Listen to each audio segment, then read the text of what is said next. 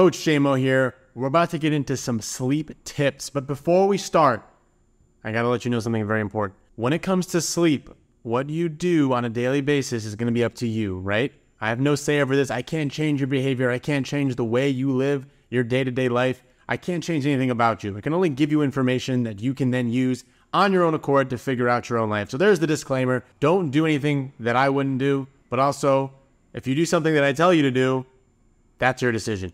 And some of these things I have done before myself, but I'm a different person. Who knows? Different strokes for different folks is what I always say. When it comes to sleep, there are multiple ways to optimize your sleep. The first and the most important way I'll tell everybody is to get your fundamentals down, is to view sunlight in the morning and view sunlight at night. View light at the end of the day. So view the sunset. Go outside during the end of the day. Go outside during the day. If you're in a cave all day, if you're stuck inside some kind of situation where you don't have any light, if you're in your little gamer cave or whatever you're doing, or you're working in an office all day, make sure you get outside. Now, you do get tired still. You're able to get good sleep. There are people who have been living in caves. There have been studies done where people are in caves, they get no sunlight. They're still okay because their body has a natural clock. But in order to make sure that clock is set properly, you need to view sunlight. So, viewing sunlight is going to help your circadian clock and help you get tired at night more and also help you in the morning wake up. A second thing you can do is using heat and ice to your benefit. The cold will help heat your body up, funny enough, and the heat will help cool your body down. So you want cold towards the morning to wake you up or before you need an activity with a lot of energy, before exercising, before speaking, before doing a hard bout of work. And then you also want heat, especially before bed, like a hot shower or a sauna and then that will allow your core temperature to decrease because your body is trying to balance out the external heat. And when your core temperature decreases, it's easier for you to fall asleep. So, that being said, make sure you're in a room that is cold. Don't go in a room where you're sweating buckets and you're burning up like the Jonas Brothers. You want a room that is going to be nice and cool. Now, it's harder for some people who live in areas where they don't have air conditioning or there's a lot of hot weather and it's really hard to stay cool. Keeping the windows open, having fans, having anything that allows your body to feel the sense of cooling and not using sheets, using minimal sheets if possible, that's going to be the best case scenario. There are ways to figure out how to stay cool in bed. Personally, in college, I used to take ice and a fan because I didn't have air conditioning. It was hot. It's hotter than Hades there. And I used to take a fan and ice cubes and I would blow the fan on the ice cubes. I don't even know if that worked, but in my mind, at least it felt like I was doing something. So therefore, I was able to get better sleep, I hope.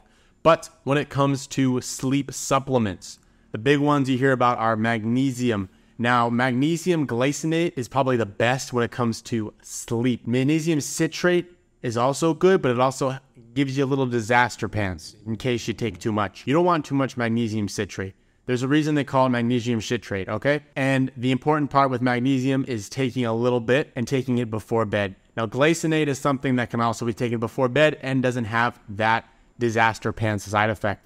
Magnesium bicarbonate, however, is not going to be something you need to take before bed, but it can be taken throughout the day to make sure you have good magnesium levels. As well as magnesium, you can also take something called pearl powder. Pearl powder helps with calming the body. It's a cooling herb that provides a cooling effect for your body. And it's great to take throughout the day, but it also helps later on in the day, even if you take it midday or in the morning with the sleep quality. Sometimes I actually personally take it before bed, along with a few other things that I'm going to mention here too. And those things are functional mushrooms, most specifically, reishi mushroom really helps calm you down. If you're stressed out, if you're very anxious, if you worked out a lot, if you had a stressful day, reishi mushroom really helps calm your system and it's natural and it's not going to cause any hallucinations. So that's good. I also use lion's mane mushroom to help with my brain health when I'm about to go to sleep. Now, this is something that people who have issues going to sleep may have some benefit from, like insomnia, for example. Now, it's not going to fix everything. It's not going to fix everyone. Like I said earlier, different strokes for different folks, but these supplements will help your body naturally get to sleep better and get to sleep longer. So, one more thing that I recommend before bed is making sure that you block out lights in your room, making sure that you're not in a room with a lot of bright lights, even a night light, making sure you close your shades. Now, does it have to be pitch black? I personally don't think it has to be pitch black, but the important part is to not see any light when you close your eyelid. That's the most important part. Getting light into your eyes when you're sleeping is not going to be very beneficial for you. So make sure when you sleep, if you're sleeping during the daytime, you close the shades and cover your eyes with something like an eye mask if that's comfortable to you, or you sleep at nighttime, you can close the shades as well and make sure all the lights in the house or the room are off and make sure you don't have any of that on the eyelids getting into your eyes while you're trying to sleep. But sleep is the base. There's sleep, then there's nutrition, then there's exercise. Sleep is at the base of that. It's the base of the pyramid. It's a little, yeah, it's the bottom of your health. When you get your sleep right, everything else will become a lot more easier and it'll also make you hornier. So that's an extra perk right there. Getting good sleep is super important for men and women. And it not only helps with your sexual health, but it also helps with your quality of life and your energy levels during the day, as well as your biomarkers and your food cravings during the day. So get good sleep, use those tips, try new things, and remember, do whatever makes you feel good and whatever works for you. Don't worry about what everybody else is saying. However, there are things that you should look out for. For example, don't drink alcohol before bed. Even if it helps you fall asleep, don't try and get yourself to sleep unnaturally. Unless you're on a pharmaceutical medication that you need because you have an issue, do not do things that are going to help you get sleep and help you fall asleep in the short term, but that are going to damage your health in the long term. So always do the thing that is delayed gratification. Always go for something that is going to benefit you in the long term and not going to be instant gratification where you're going to have to pay it back tenfold in the long run.